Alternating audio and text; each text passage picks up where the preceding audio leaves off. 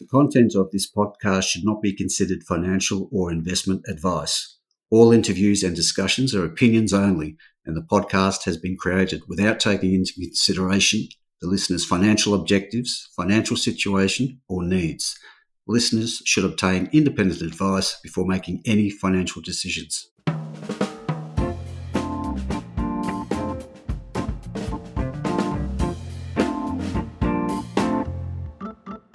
G'day, this is Barry Fitzgerald, Garimpeiro columnist for Stockhead. Welcome to another edition of the Explorers podcast.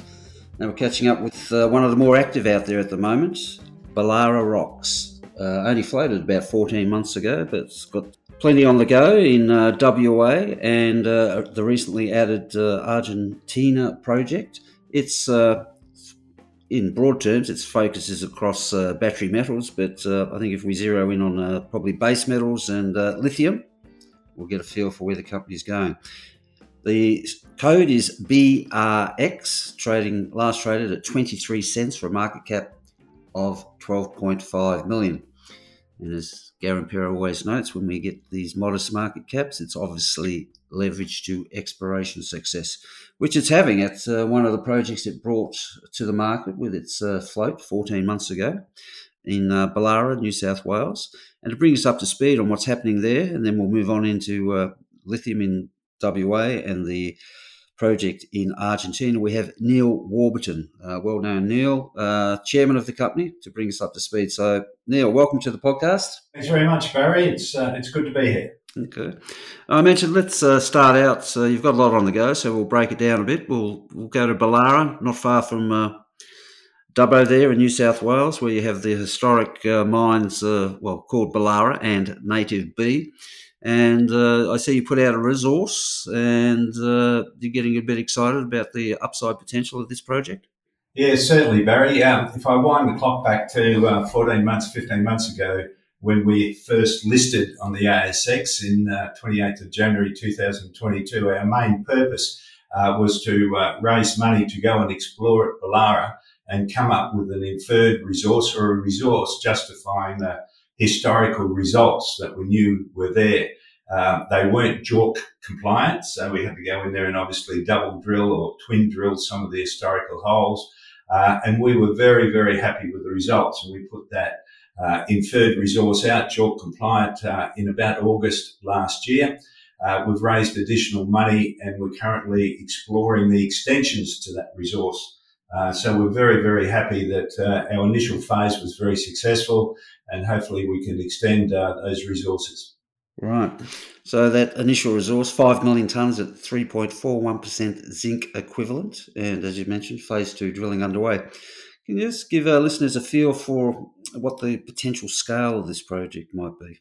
Well, we don't actually know. That's a very good question. Um, what we uh, what, what, we do know is that uh, the historical magnetics uh, that we've used, uh, all the geotechnical uh, work that's been done, the IP, uh, um, the satellite imagery, etc., probably only goes down to around about 400 vertical meters. So we were restricted by one, the historical drilling, which goes down to about 350, and the latest technology. Uh, they coincidentally all matched up, which was great. We drilled those areas, but there are extensions based on uh, the IP down to about 300 metres to the south of a deposit called Native Bee, which is about one kilometre south of the Belara historical mine. And uh, we're currently drilling that area out. What we're trying to do is determine whether the current mineralization sits on top of the main ore body or are we at the bottom of the main ore body and what's its depth? Um, no one knows. So we're currently uh, talking to various parties that have different IP and, and these are all geophysical, um, geological firms that can actually see down about a kilometre. And and we're trying to target up, obviously, areas down to a kilometre below and along strike from the existing resources. Right. So there's some thought that uh, Belara and Native Bee link up, and then there's a the uh, prospective corridor heads off. Well, VMS deposits usually are discrete, but they come in clusters. Mm. Uh, so, you know, depending on where you are in the world, uh, they can go down, you know, half a kilometre, 750 vertical metres. They can be up to 20 metres wide. They can um, have a strike extent of half a kilometre. Um, so we have parts of that. What we don't know is whether it's been faulted off or there is other areas that we haven't identified by the existing exploration techniques that could be running parallel to the existing resources. So uh, that's our next step is to uh, define uh, some of the extensions by drilling fairly shallow drilling, uh, but more importantly, trying to determine what we've got here and then obviously target specific uh, drilling into those targets. Right. So, have you covered the uh, the upside uh, in terms of ground position, or have you been adding to ground position? Uh, we recently, uh, the ground position is good. We've recently got our uh, two other ELAs, uh, which are adjacent to the Belara EL, um, granted. So we have a 600 square over 600 square kilometre contiguous tenement package now in that region.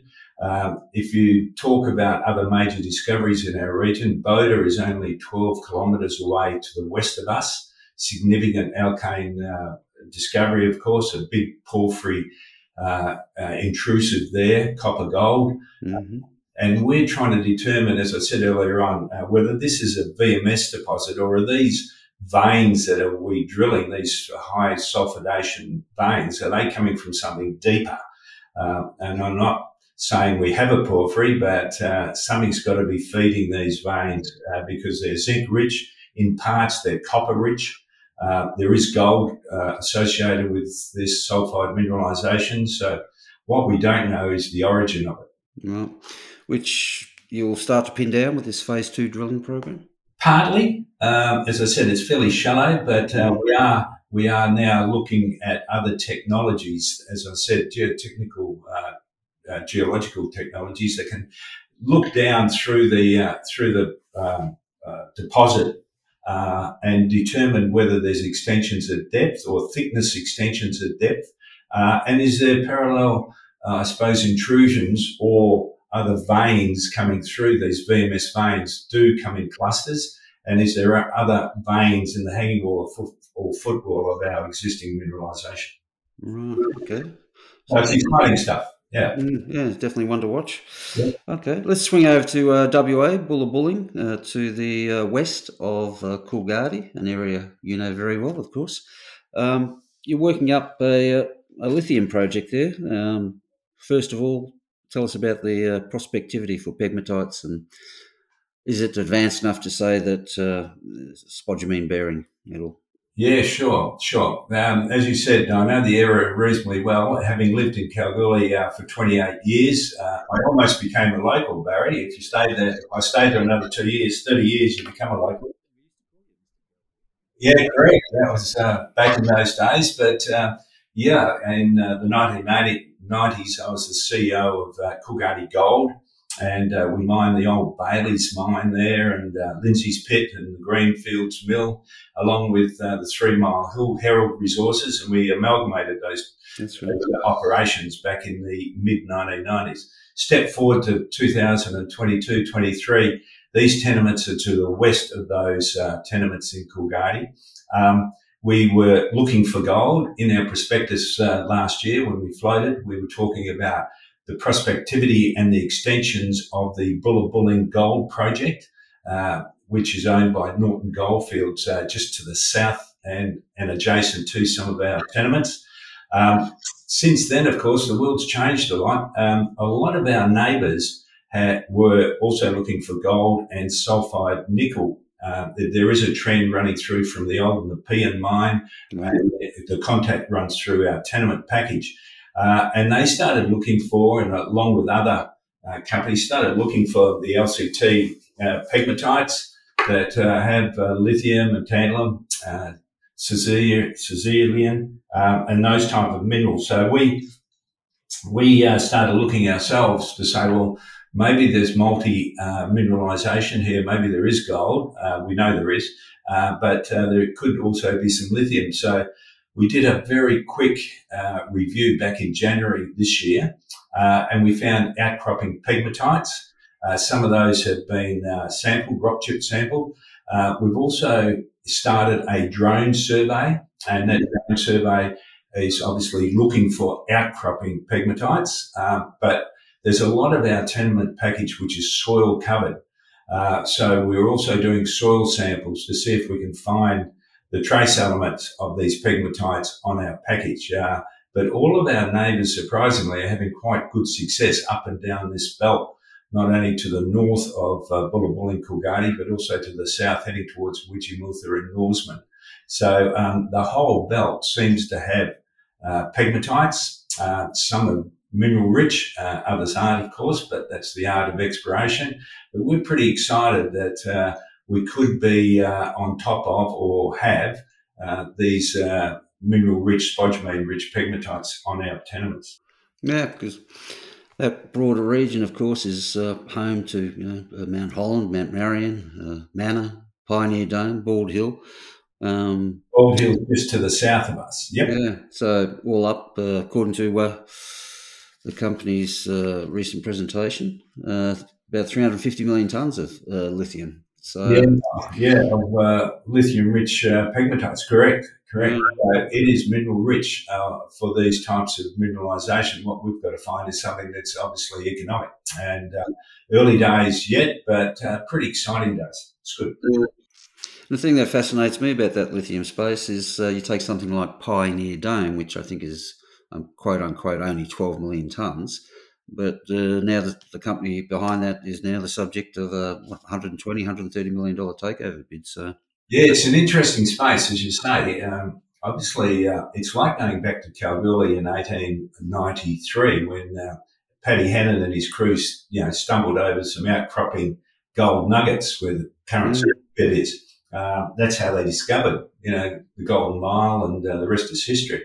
Well, it re- it's repeating itself. People are tripping over pegmatites, outcropping pegmatites, which have never been explored. They know that there was these intrusions, you know, but the pegmatites were always regarded as waste.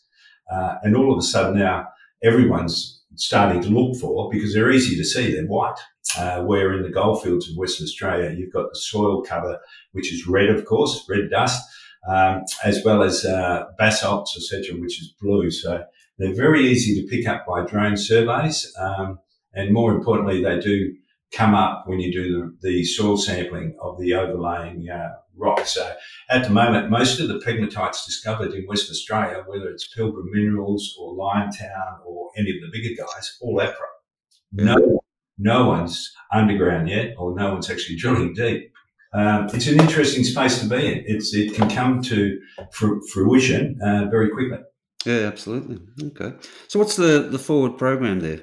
Uh, as I said, we're, we're doing drone surveys. I think it was completed or will be completed in the next week or so. We're doing soil sampling, which will take another month or so to complete over all of our tenement package there. We'll collate all that information uh, and then report back to the market on next steps. But that's all being done before the 30th of June this year. Right, and the expectation being it will lead to priority drill targets. Yeah, that's right. Uh, rock chip samples, maybe we need to take more rock chip samples uh, if the outcropping pegmatites justify that. Uh, if not, there'll be some drilling, certainly uh, in the back end of this year.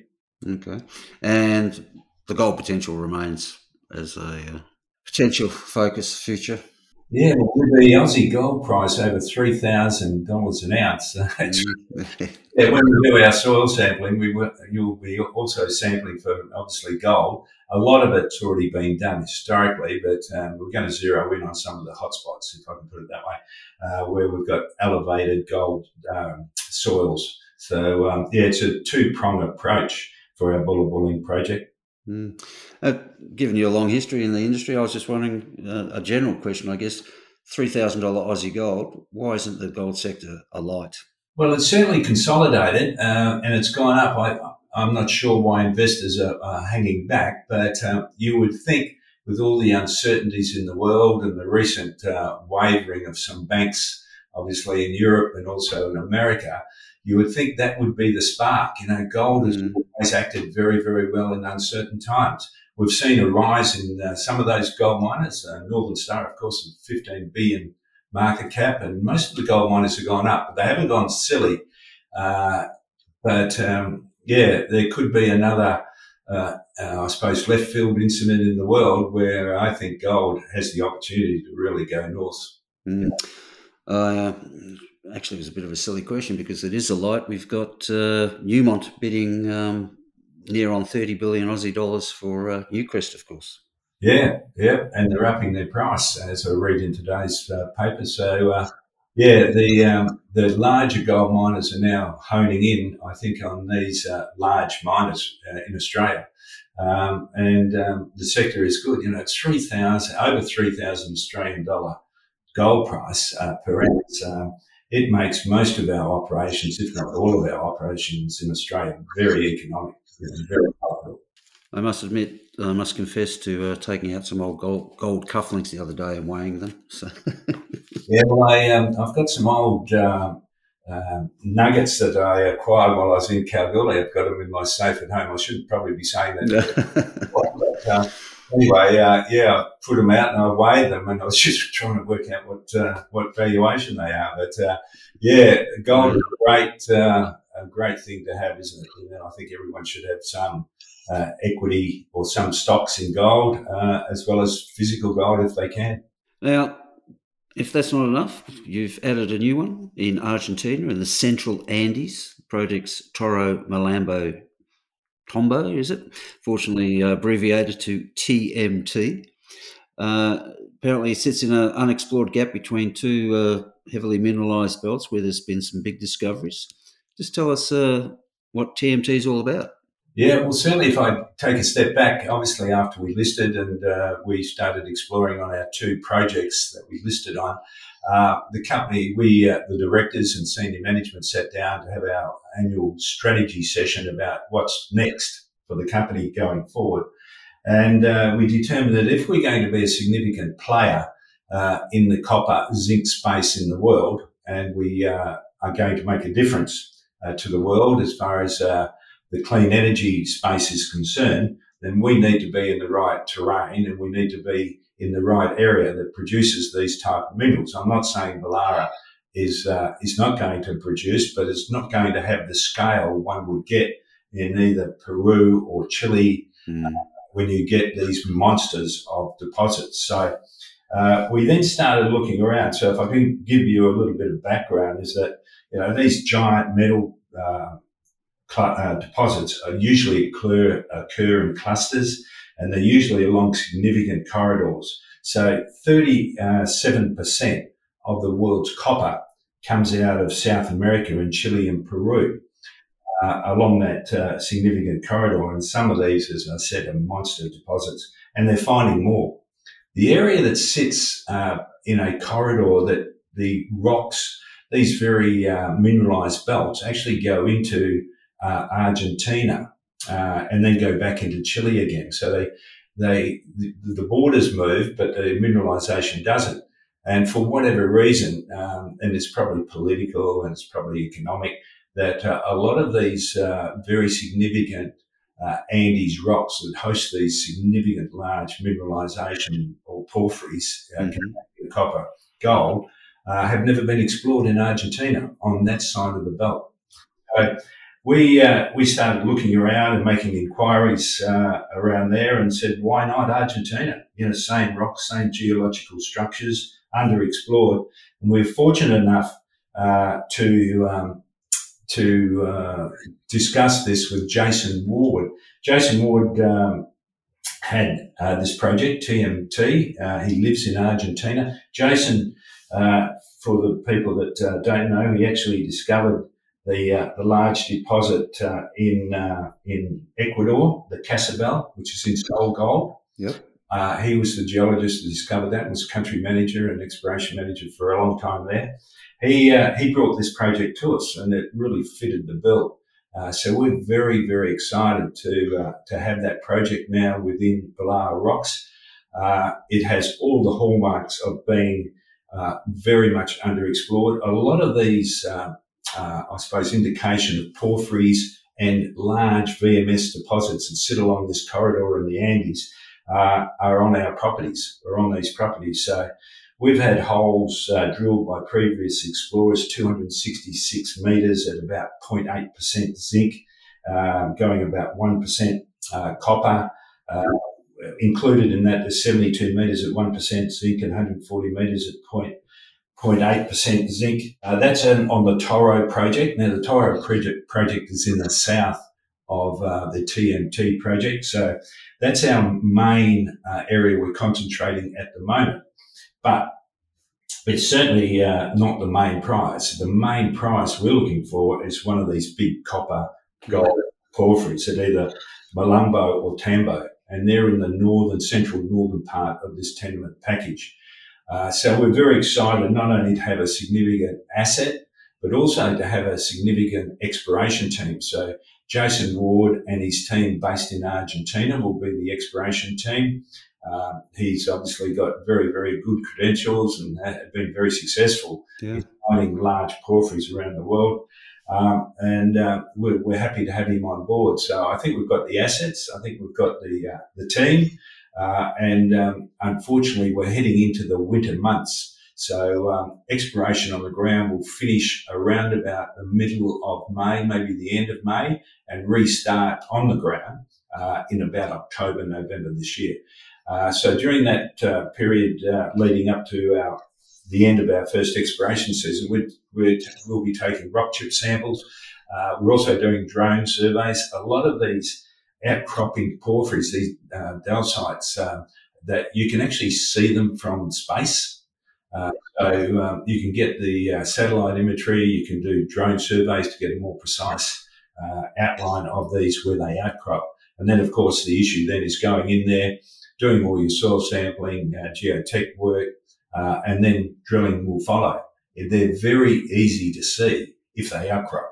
Now, what don't know is the ones that don't outcrop, obviously, you've got to use other geophysical techniques to see how deep they are below the current out, uh, below the current surface. So, yeah, we're, we're very, very excited. You know, there's, um, some of the rock chip samples are going 13% zinc and 2% copper. Um, historical drilling there.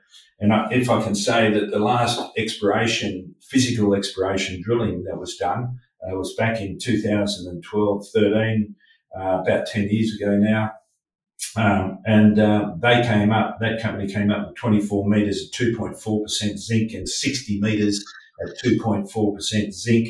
There's a number of large operations to the north and south of this package. Uh, to the south, 10 kilometres south of the Barrick Shandong operation, Pascual y Lama and uh, Veladero mines, uh, huge mines to the south. They're only 10 k's south.